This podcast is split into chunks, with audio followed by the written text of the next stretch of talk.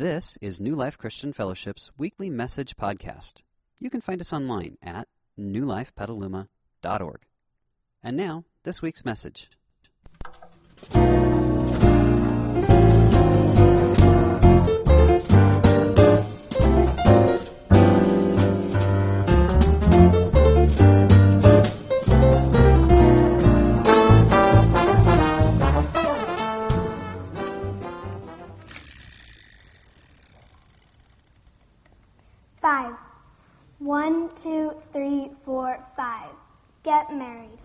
I pick one of the Jonas Brothers? Now, hang on just a minute, young lady. I think it's a little bit too early to be talking about marriage. Sure you can. Yay! Hey, Dad, check it out. I got $100,000 as salary. Great. Now my kid makes more money than I do. If only life were a board game. You know. Anyways. Well, welcome to our family, our team. There's my wife, Bridget, mom, my teenage son, Scott, my oldest daughter, Christy, the baby, and I'm dad, team coach. At least that's what I'm striving for. You, know, it's not as easy as they made it look on those old TV shows. Being team coach comes with a lot of responsibility. I used to think all I had to do is show up, provide, and loosen the lid off a jar every once in a while. Well, I quickly found out that if we're going to be a team, I have to be in this game. Daddy, it's your turn. Oh, yeah, hey, listen, I, I got to get back to this. Uh, you know, over the next couple of weeks, I hope that our family can shed a little bit of light on your family, both the positive Hey, wait a minute. You can't just take a card. and occasionally the negative. All right, people, settle down, settle down. It's my turn, anyways. All right, here we go.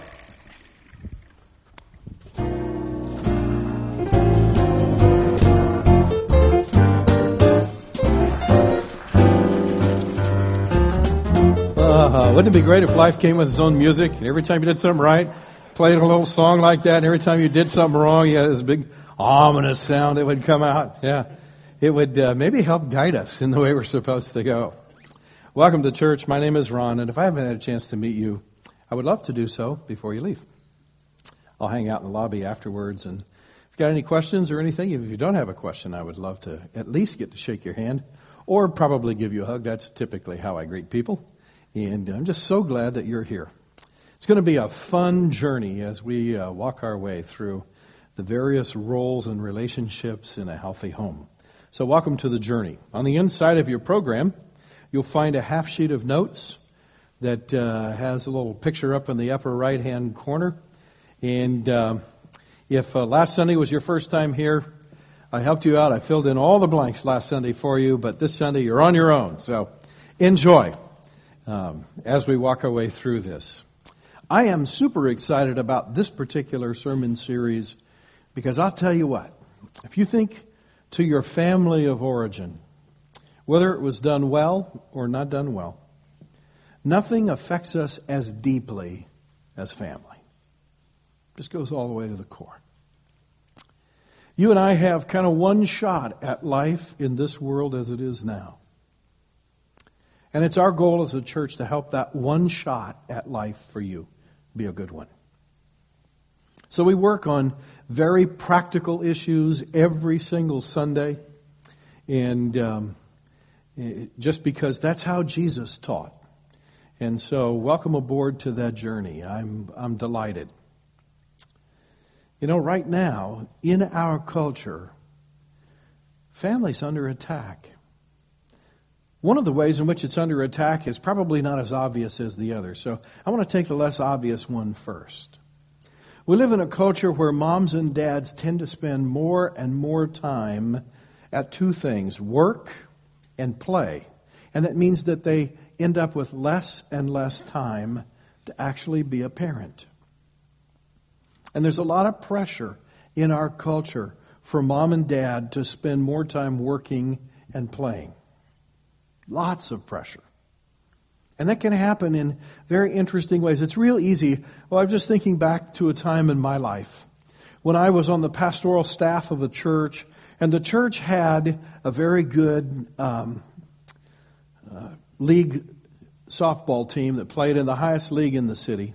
And they had a very good league basketball team that also played in one of the higher leagues in the city. And I've always loved athletics, and so I was involved in both of those teams. And I was watching my children come up, and, and when my children got into the grade school years, I sat down with the team members and said, Okay, guys, I'm opting out. And they looked at me like, How could you do that? And I said, You know, I realized that when I play league softball, there's all the games, and then there's all the practices, and then there's the year end tournament, and then there's a couple of other tournaments that you get thrown into that we opt to play in to get us ready to play in the end of the year league tournament. And as soon as that's done, then we start practicing for basketball, and we have all the league games, and then we have all the practices for those games, and then we have the year end tournament in basketball, and so we have a few other tournaments we play to get ourselves ready to play in that year end tournament of basketball. And, and you know, my family comes to me, comes with me to every one of those games, which I so appreciate, but I realize that's not really family time. They're tagging along, and we're in the same place at the same time, but during games and at tournaments, I don't really have any opportunity to speak into the life of my children. I don't have an opportunity for them to bond with me and for me to bond with them. It's more like, okay, let's pack up the lunch. Let's get everybody in the car. Let's go to the field. Okay, kids, see you later. And I'm gone. And, and from that point on, you know, I, I put on my player hat and it's that way until the game or the tournament is done. And when the tournament is done, the kids are all tired and exhausted and sunburned. And, and it's, it's get in a car and get home and, and, and get everybody in bed and, it really wasn't much of a family activity. And they looked at me like, What are you thinking? That was not a real popular decision. But you know, it was the right decision. It's so easy for us to just sort of give away family just by default. All you have to do is just busy yourself with all of what life offers and the next thing you know, you know, your kids are grown and gone, and you're looking at them and you realize, wow, I missed years of opportunities. So that's the first way the family's under attack. The second way that family's under attack, and I really prayed about how to say this to you, because I know that there are people in our audience from all sorts of different political persuasions. But you know, right now, as a state, we're deciding Proposition 8. I want to talk to you for a minute about the family. And Proposition 8 is in there somewhere. You know, God's the author of the family. And as the author of the family, God always intended for the family to be a husband, a wife, and the children that they gave birth to. Just a casual reading of the Bible would, would say that to anybody. And by the way, throughout the centuries, that's pretty much been the way family's been looked at. I know that there are some things, for instance, there's a statement I'm going to read to you here in a minute, but uh, the first lady of our country a few years ago quoted an old African proverb I'll start it, you complete it. It takes a village to raise a child. Yeah. So, in that aspect, it's talking about the fact that it, it, it takes more than the family to raise the child, but that has never, ever affected God's view of what family is supposed to be. So, I want to give you an additional or corollary statement to that, and that is a village cannot properly raise a child without a healthy family of origin. Tell you what, if you've ever worked in the public school system or you've ever worked in a preschool, uh, any sort of an open preschool, if you've ever just come and worked in our own children's ministry department, you understand right away that you cannot undo the damage that's being done in a child's life if their home of origin is unhealthy. You have that child for a few hours a day. You cannot possibly undo all the damage that's being done in that child's life. Because when the family of origin is not healthy, the village is going to do its best, but it's going to fall woefully short. Now, we live in a culture where family is being trivialized. I just gave you one way in which it's being trivialized, and that is we're being allured away and lured into all sorts of activities that sort of devalue and take the family off of center stage in our lives and, and put it somewhere on the back burner. That's trivializing family. But another way that family is being trivialized is we're looking at it as something we kind of experiment around with. Oh, let's try it like this. Let's try it like that. Let's do this. Let's put this little wrinkle on. See whatever we can do. And, you know, yeah, there's a couple of wrinkles that God has blessed. For instance, sometimes a family has to find a way to get along with one parent. Could be for any number of reasons, but sometimes when circumstances are beyond our control, the family has to get along with one parent. God speaks to that issue in His Word, and God says there are certain things that He actually brings into play when that takes place to make sure that that family can be successful, even though they've only got one parent.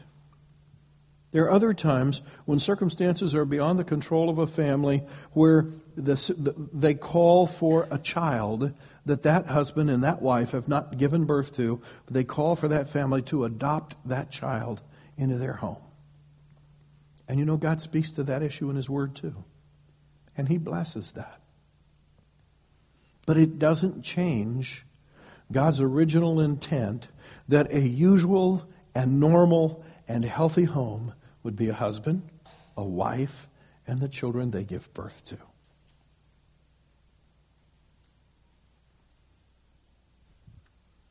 Now, there is also in our culture this growing group of people who are saying we see the trend to trivialize family. We see the trend to kind of bend and make the family whatever we would like for it to be, and hopefully it'll work. Okay, I guess we'll find out in a generation. Well, if you look at what's taken place in our culture over the last 50 to 75 years as we have kind of experimented around with the family and getting married and not getting married and having kids and not having kids and, and just kind of tweaked with the family and just ask yourself, how are we doing as a culture? Are our kids more emotionally balanced? Is the coming generation doing better? Are we having less and less people go to prison? I mean, just kind of any way you want to slice our culture, you realize what history has already revealed, and that is any culture that has tampered around with the basic elements of the family has always paid a very high price. Because you know, when God creates something, anything man does to alter it only makes it go downhill. But there's this growing group of people in our, in our culture who are saying, wait a minute, we're going to get on board with this. And in fact, if you look at recent trends, more and more people are getting married, and the divorce rate is starting to decline. That's a good thing. That's a great thing.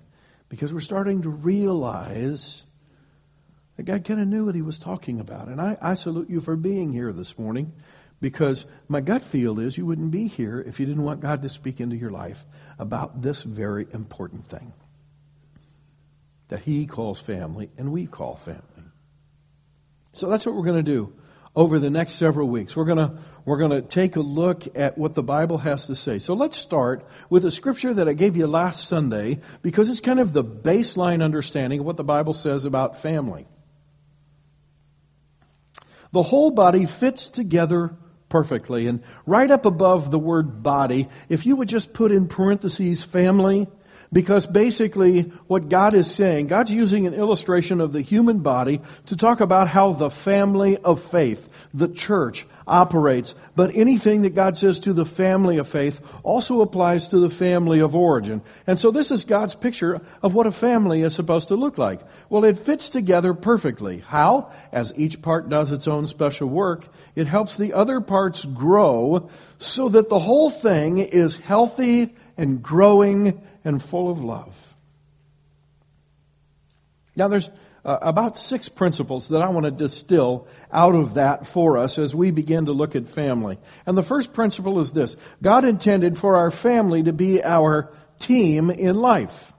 You heard the father in the short drama a while ago saying, you know, he's the coach of the team because the family was the team in life. And yes, God didn't design you to go through life alone. He designed you to go through life in the setting of a team, and the team is your family. I always liken it to this. You got a boat and it's going across the, the sea of life, and in that boat is your family. Now, you don't get to choose who's in that boat with you. You didn't get to choose your father or your mother, did you? No, you didn't get to choose them. You did, certainly didn't get to choose your brothers or sisters, or you would have chosen differently, right? No. You know, some, you don't even get to choose your own kids. You just get pregnant, go to the hospital and deliver, and you get what you got. Isn't that how it works? Now, don't tell your kids that, all right? Because that's not going to communicate the right thing to them.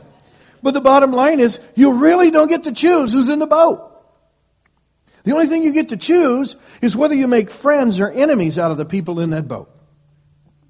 And I say, since you're stuck with them in life, why not make friends? Why not find a way to take that group of people and make a team out of it and begin to work together at life? That's what God always intended. The family is our team in life. Second principle is this on a healthy team, each member is considered equally important. That's a lot harder to do. I, have never met anybody that wouldn't look at that and go, Amen, Pastor, that's really good. Preach it to us. Because that's one, one thing I agree with. That's a lot harder to do than it is to read. Finish this statement. Children are made to be seen and. Yeah.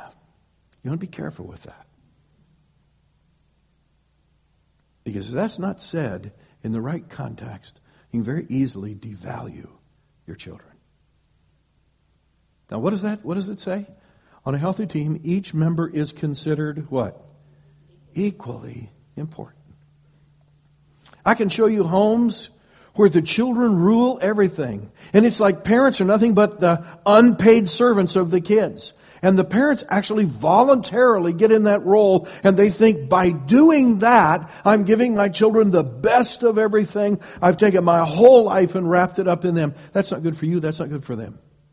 Because you have devalued your own self when you do that. I can show you other homes where it's the exact opposite of that. Maybe one of the worst cases of that I've ever personally experienced was a guy who called and asked if he could make an appointment to come in and see me. So he came in to my office, and I prayed with him, and I said, Okay, it's your nickel. Let's talk. He said, I got a real problem with my 17 year old daughter. I said, Okay, how so? She wants to leave my house. I said, Hmm, that didn't sound very good. When's she going to be 18? Not for six more months. I said, There seems to be a history behind that. He said, You're right, there is. She's not 18 for six more months, and the way I figure it, she owes me six more months of work. I can't imagine why she won't leave, can you? wow. On a healthy team, in a healthy family, every member is considered equally important and vital. Let's take a look at the next principle. On a healthy team, each member is expected to contribute. Parents, that's true even of your preschool children. You should expect them to contribute to the family. The family does not revolve around them. Every member is expected to contribute. It has to be that way in order for the family to be healthy. When you don't do it that way, you train your children to be self centered and selfish. The kids are expected to contribute. Mom's expected to contribute. Dad's expected to contribute. Grandparents are expected to contribute. Aunts and uncles are expected to contribute. In a healthy family, everyone is expected to contribute. Can you imagine a football team where a guy shows up at the locker and he goes, I'm part of the team, but I do nothing. I got to get, everybody get that clear. You guys work. and I get a trophy if we win. They go, man, you are sick. You see, in, on a healthy team, everyone is expected. That's why that passage of Scripture says that the whole body fits together as each part does its own special work. Okay? Let's take a look at a few more principles. On a healthy team, each member understands his or her role. That's really important. That's why it's important for your family to be organized and intentional about what you're doing in life. Because if it's not organized and it's not intentional and there are not clearly defined roles, no one knows how to contribute or where they're expected to contribute. No one knows when they've contributed what they're supposed to and when they haven't. No one knows when to feel guilty and when not to feel guilty. No one knows when to feel fulfilled or when not to feel fulfilled if the roles aren't clearly defined. Now look at this verse in the Bible. Judges chapter 21. It's the last verse in that book of the Bible, and it says, In those days, Israel had no king. And what does the rest of it say? Everyone did as. Doesn't that sound like a lot of families? Everybody just does whatever they think they ought to do. Mom does what she sees fit, dad does what he sees fit, and the kids do whatever mom and dad will let them get by with.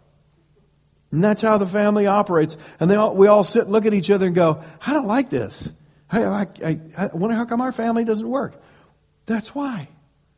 On a healthy team, every member has to understand what their specific role is. And over the next several weeks, over the next nine weeks, we're going to be laying out those roles as God defines them in Scripture. And if we'll embrace those into our lives, it, it's amazing how much fun family can be and absolutely how fulfilling it is.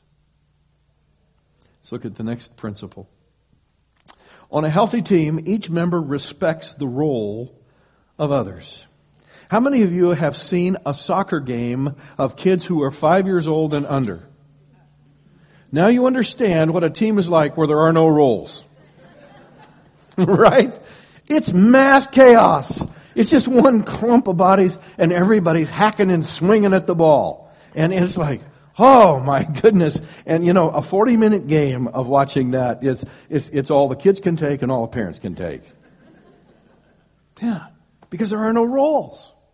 Unfortunately, there are many families who are just like that. There are no clearly defined roles, so no one respects anybody else's role. No one says, Dad, this is what we need you to bring to the table. We expect you to bring it to the table, and, and, and we respect your role in doing that, and we're not going to step in and do it for you. You got to bring it, man. And mom, this is what we need you to bring to the table, and we expect you to bring it to the table, and we're not going to do it for you.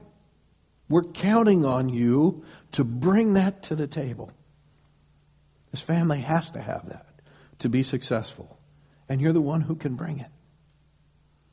And where mom and dad look at the kids and say, This is what you're expected to bring to the table of our family. And it's not cruel and unusual punishment, it's how families work. And we need you to step up to the plate and be kids and contribute to this family because everybody does. Everybody has to. Now, here's the last principle on any team. When one member fails, what happens to the rest of the team? Everybody suffers. No offense to any Ohio State fans. But anybody watch that USC Ohio State game last night? You ever seen a quarterback try to succeed when the line couldn't block? You saw it last night, you know? And the interesting thing was, it was the QB who was getting grass stains all over his uniform and coming up and picking the dirt out of his helmet. Because when one member of the team fails to bring what they have to bring for the team to be successful, the whole team suffers. That's just how it works. So we're going to take a look at what each one of us can bring to the table in our families. And we're going to start with dad's principal contributions. And, and um, so here they are. By the way, if I remember right, principle is misspelled in your notes. Is that correct? Does it end in LE? Okay, for those of you who are grammarians, you can uh, actually cross that out and make it end in AL, all right? And then you'll have it right, all right? Now, here's what dad's principal contributions are. First of all, it's responsibility. And by the way, as we work through these, these next nine weeks, I'm just going to give you two words per week. And this is not exhaustive, but I'm going to give you summarizing words. And I'm going to have to give you these things in just seed thought. Because I can't in 30 minutes tell you everything that a dad needs to know in order to be successful as a father. But I'm going to give you seed thoughts, and if you'll take them home and plant them in your life and you'll nurture them up, they will grow and bear fruit. But I can't do all of that in one session. So here we go.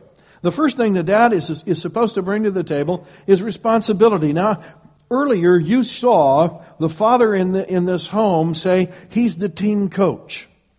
On every team that's successful, there's a coach, and the coach is the guy or the gal who says, I understand that the ultimate success or failure of this team is really my responsibility, and I've got to shoulder that load and figure it out. And it's very clear in Scripture that God expects dad to be the one who does that. I put in parentheses behind it direction and destiny because it's dad's job as the coach of the team. It's his job to get that figured out. Now, he doesn't do it by himself, just like any respectable coach doesn't sit in a room by himself and then come out to a team meeting and say, all right, these are the edicts from the head coach. You'll have a team in mutiny so fast. I'm amazed at fathers who treat their families that way. You know, a coach sits down with all the assistant coaches, he sits down with the captains on his team or her team, even sits down with the individual players and gathers all sorts of input. And then he goes and interviews other coaches and, and, and other sources of information. And then he sits down with his staff, and together they map out the direction and the strategy of the team. That's not that hard to understand, even in a family setting. That's dad's job. And as he does that, the team now has direction. It's not wandering aimlessly with everybody doing as they see fit. It's got direction. And when it has direction, the direction will determine its destiny.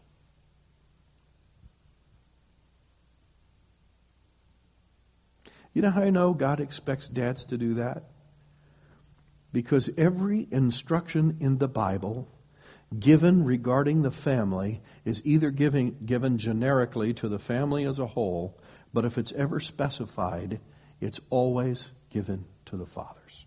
Take a look. Here's a couple of examples. Fathers, do not exasperate your children. All the moms go, Good, I get to. No, that's not what that means, all right? Fathers, do not exasperate your children. Instead, bring them up in the training and the instruction of the Lord.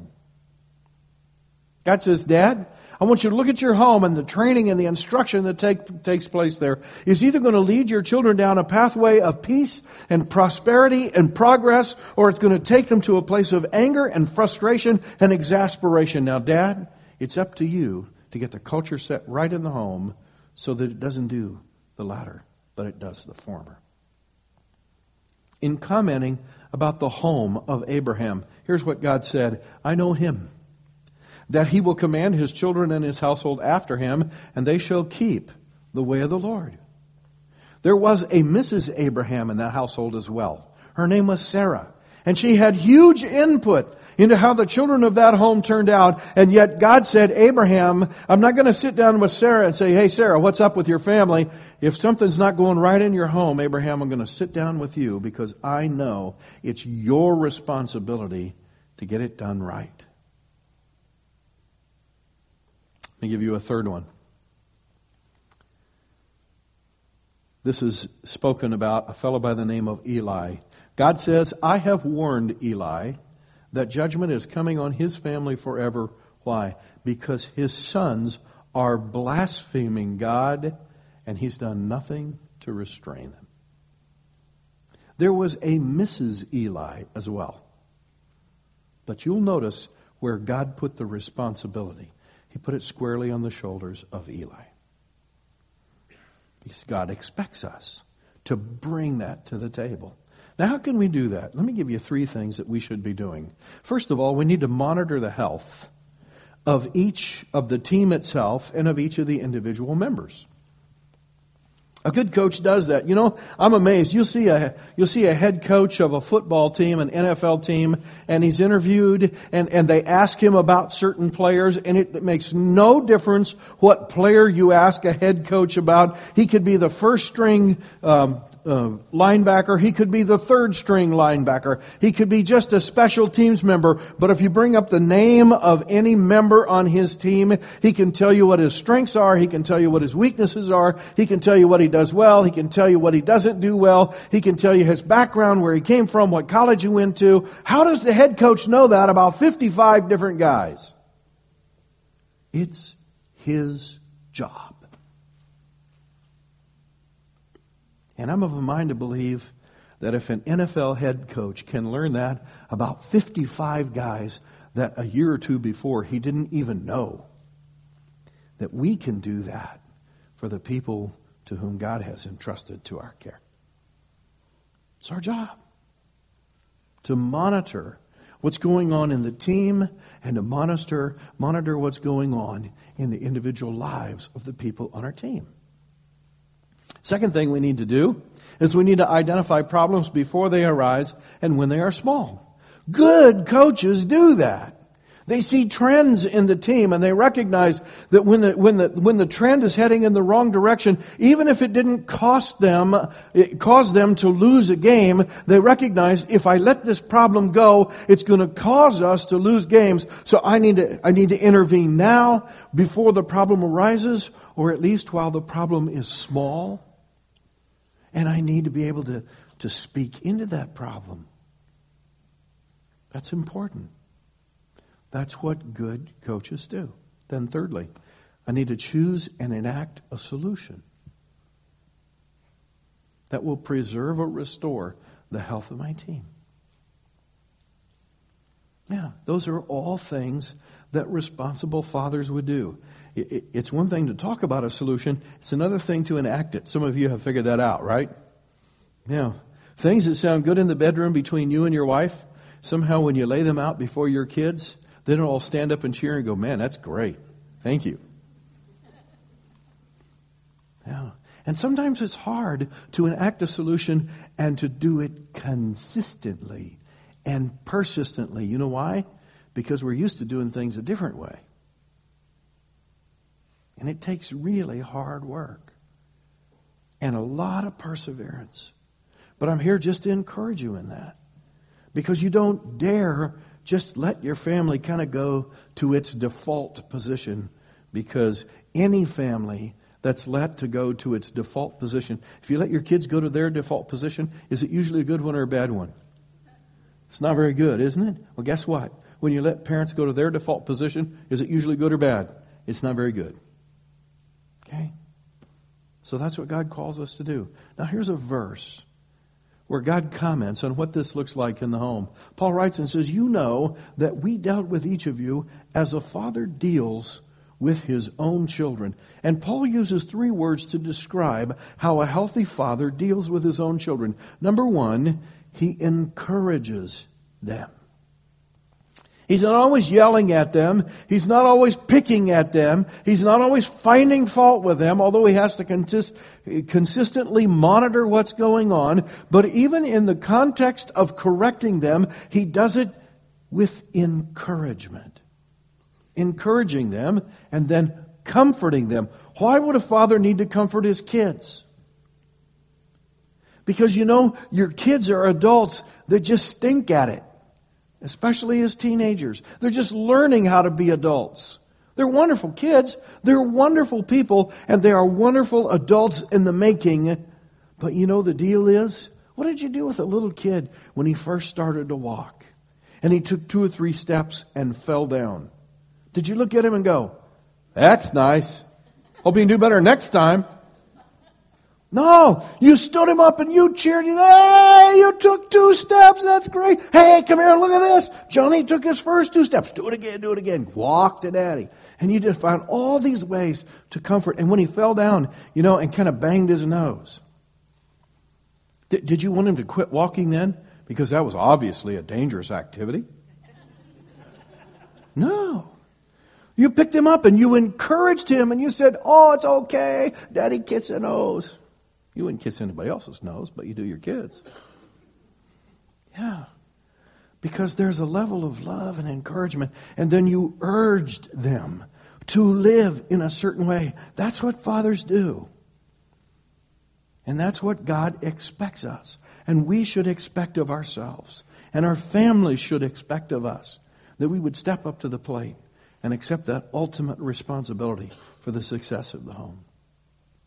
Now, there's a whole second thing that kind of grows out of this, and that is the concept of, per, of protection. And the chief element of protection is, is security.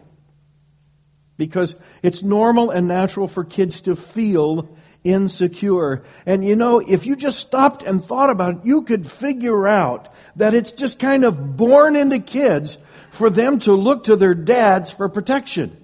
Now, there are other things that they will just naturally look to mom for. We're going to talk about that next week. And I readily admit I'm far better at speaking about dads than it is moms for obvious reasons, all right? But uh, think about this. You're on a playground, and there's a couple of third or fourth graders, and they're going at it, and one of them's kind of getting the better of the other one, and the other one says, Oh, yeah? Well, my dad can what? Beat up your dad. I'll tell you one thing you've never ever heard on a playground. Oh, yeah? Well, my mom can beat up your mom. now, why wouldn't you hear that? Because kids naturally look to their dads for protection. Yeah. It's just a natural thing. In fact, let me read you a couple of passages of Scripture that would speak into that. Grandchildren the Bible says, are the crown of old men. I'm sorry, all you grandpas, including myself. I hate being in that category of old men, but uh, I like being the crown anyway. now it goes on to say, now look at this, and the glory, and actually that word glory can be translated bravery, so I'm going to choose to translate it that way this morning. And the bravery of sons is what? Yeah, you know what that means? It means that when I create a culture of security for my children, they get brave and bold and confident and secure in life. I want my kids to be that way. You want your kids to be that way. Look at the second passage. Jesus is getting ready to leave this earth and go back into heaven. And he's leaving behind 12 men that he spent three and a half years training. And he recognizes that as soon as he leaves, they're going to feel lost. They're going to be very vulnerable. And you know what Jesus says? They need protection. But of all the ways that he could address God, he could have said, you know, he could have said, Almighty God, ruler of heaven and earth. But what does he say? When he starts thinking about protection, how does he address God? Holy Father, protect them by the power of your name. So, how can we protect our families? Well, the first is this it's important for us to develop the ability to sense danger. All of you have seen Western movies, an old Western movie, and it might be a scout or it might be, you know, uh, a Native American or whoever it is. You know, the, everything is happening, there's conversation happening, and all of a sudden they go, shh, and then they bend over and they put their ear on the ground, right? And they listen, and then they stand up and they say, six horses and one wagon, a half a mile away. We all go, whoa, that's really cool. Now, I'm sure that's greatly enhanced for TV.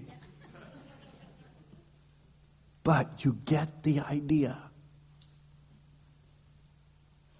It's so important for us to sense danger.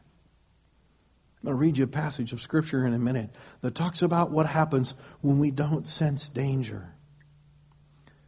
Fathers, it's so important for you to hone that sense. I didn't say become paranoid. Okay? Anyone can become paranoid. That's not sensing danger, that's seeing danger where there isn't any. Okay? But you know, the biggest dangers for most homes are not forces from the outside at all. There are things that happen right in our home that we turn a blind eye to. I remember a pastor talking about Noah, the guy who built the ark. And I remember him saying, you know, the biggest danger Noah faced was not the storm on the outside, it was the woodpeckers on the inside. Yeah. And the truth is, that's the way it is in our homes. See, some, sometimes the behaviors of our children or the interaction between mom and dad that isn't anywhere close to what it's supposed to be, we turn a blind eye to and we don't deal with. And those are the things that create the biggest danger for ourselves and for our children. And you know, if you begin to pray, and you begin to say, God, would you create in me the ability to sense the difference between what's healthy and what isn't healthy?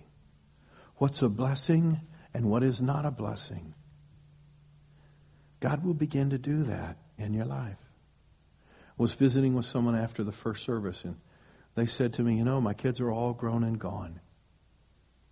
And I didn't realize till after they were gone how absolutely sick and unhealthy the home was that I raised them in. Now, what do I do? I said to them, You're already doing the first thing you should do. Because you're starting to learn what healthy looks like. And you're starting to embrace into your own life what healthy is. And then as you become healthier and healthier, your interaction with your sons and your daughters that have left your home, they will begin to sense a difference. And I can tell you this about people. There's something that inevitably draws us to what's healthy. We might not like the changes that it requires in us. That's a whole different deal. But we're still drawn to what's healthy and good. So just keep on that journey. So I want, that's what I would say to you, fathers. Begin to pray. God, enable me to sense the difference between what's healthy and what's unhealthy so that I can spot danger early. And then, secondly, I need to proactively cultivate an atmosphere in my home that, that preserves security, that creates security in my children. Just watch your children as they interact with other children. Do they do it from a position of security or insecurity? Watch your children as they interact with people that are a generation older than they are or two generations older than they are. Do they do it from a position of security or insecurity? And as a father, just begin to monitor that and then begin to speak into that and figure out what you can do in that family so that your children live in that place of security. As you do that, they'll grow up healthy. They'll grow up understanding what a healthy relationship is, what an unhealthy one is, what abuse is, what abuse is not. They'll, they'll begin to differentiate between all that stuff because you, as a father, have put them in a place where they can learn the difference. So, as we close, let me read you a passage and then give you a closing thought. A prudent person foresees. You know what foresees means? That's not hindsight. That's the opposite of hindsight. Okay? It means you see it before it happened. A prudent person foresees danger and takes precautions. The simpleton goes blindly on and suffers the consequences. May God help us as fathers to see it coming. Let me give you the closing thought. How important are fathers? Well, I did a little statistical research. God says, Dads, I need you to step up to the plate and be dads. There's all kinds of st- statistical research um, and, and so forth that's been done out there for, in homes where fathers are absent. I want to give you some statistics that show you how important fathers are. Do you realize that when the father is absent, the home is 500% more likely to fall into poverty? That the children in that home, infant mortality rate measures what percentage of babies survive to their first birthday? Do you realize that the infant mortality rate, the number of infants that die before their first birthday in homes where the father is gone, is 80% higher? Wow. Domestic abuse, it's 176% higher in homes where dad is not there. Drug and alcohol addiction of the children, not the parents, 98% higher in people who grew up in homes where dad was absent. Dropout rate, 200% higher in homes where dad is absent. And teenage suicide, 170% higher. Now, I want to take those statistics, I want to say one thing, and then I want to give you some really positive stuff out of those. Okay? The one thing I want to say to you is a couple of years ago, actually, it's probably four or five years ago now, there was a book that just stormed across the corporate world, and it was called The Power of Full Engagement. Probably many of you read it, or several of you read it. And it talked about the difference between managing your time and managing your energy. And I really don't want to get into the difference of those two, but I just want that phrase to stick in your mind for a minute. And that is, dads, it's one thing to be present, and it's another thing to be fully engaged. Okay?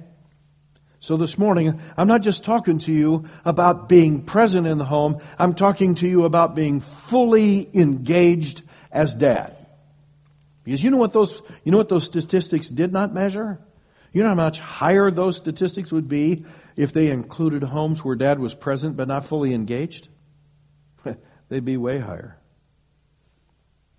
So it's not just showing up. But you know something? Guys, if we could get there and be fully engaged and begin to pray over our families and get up in the morning and, and take seriously our role to, to accept the responsibility for the success or failure of the family and begin to pull the family together as a team, taking this journey of life as a team. Do you realize we could turn those statistics upside down?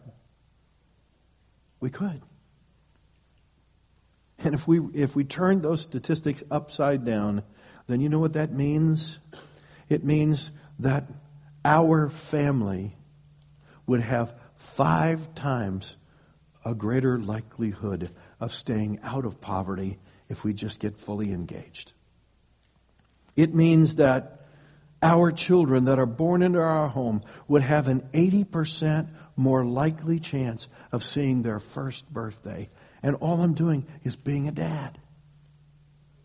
It means that domestic abuse in my home would be 176% less likely in my home if I just be a dad and step up to the plate and do what I can do and what God has called me to do and what the family has a right to expect of me. It also means that my kids would grow up and have a 98% less chance of struggling with alcohol and drug addiction if I just be a dad and really be one. It also means that my kids would have a far greater likelihood of completing their education and all the things that go with that if I'll just be a dad. And last of all, it means that my kids would be way, way, way less likely to ever even think about ending their lives as teenagers.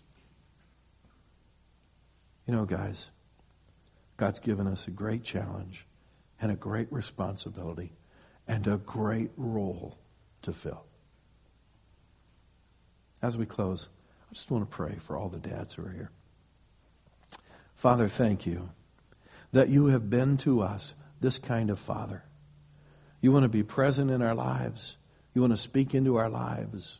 Even when we failed, you took upon yourself the responsibility and you provided for the forgiveness of our sins, even though it cost you dearly. You, you wrote your word and you've left it with us and you've called us into this wonderful place and you're preparing a place for us to live. You've been a wonderful and kind and gracious, encouraging and loving Heavenly Father. Now, God, as we turn our attention toward our children, some of whom are young, some of us turning our attention toward children who, who have already grown and left our homes, but we still have a role in their lives. And some of us are just future fathers. And you're starting to give us a perspective about what you're going to call us to eventually.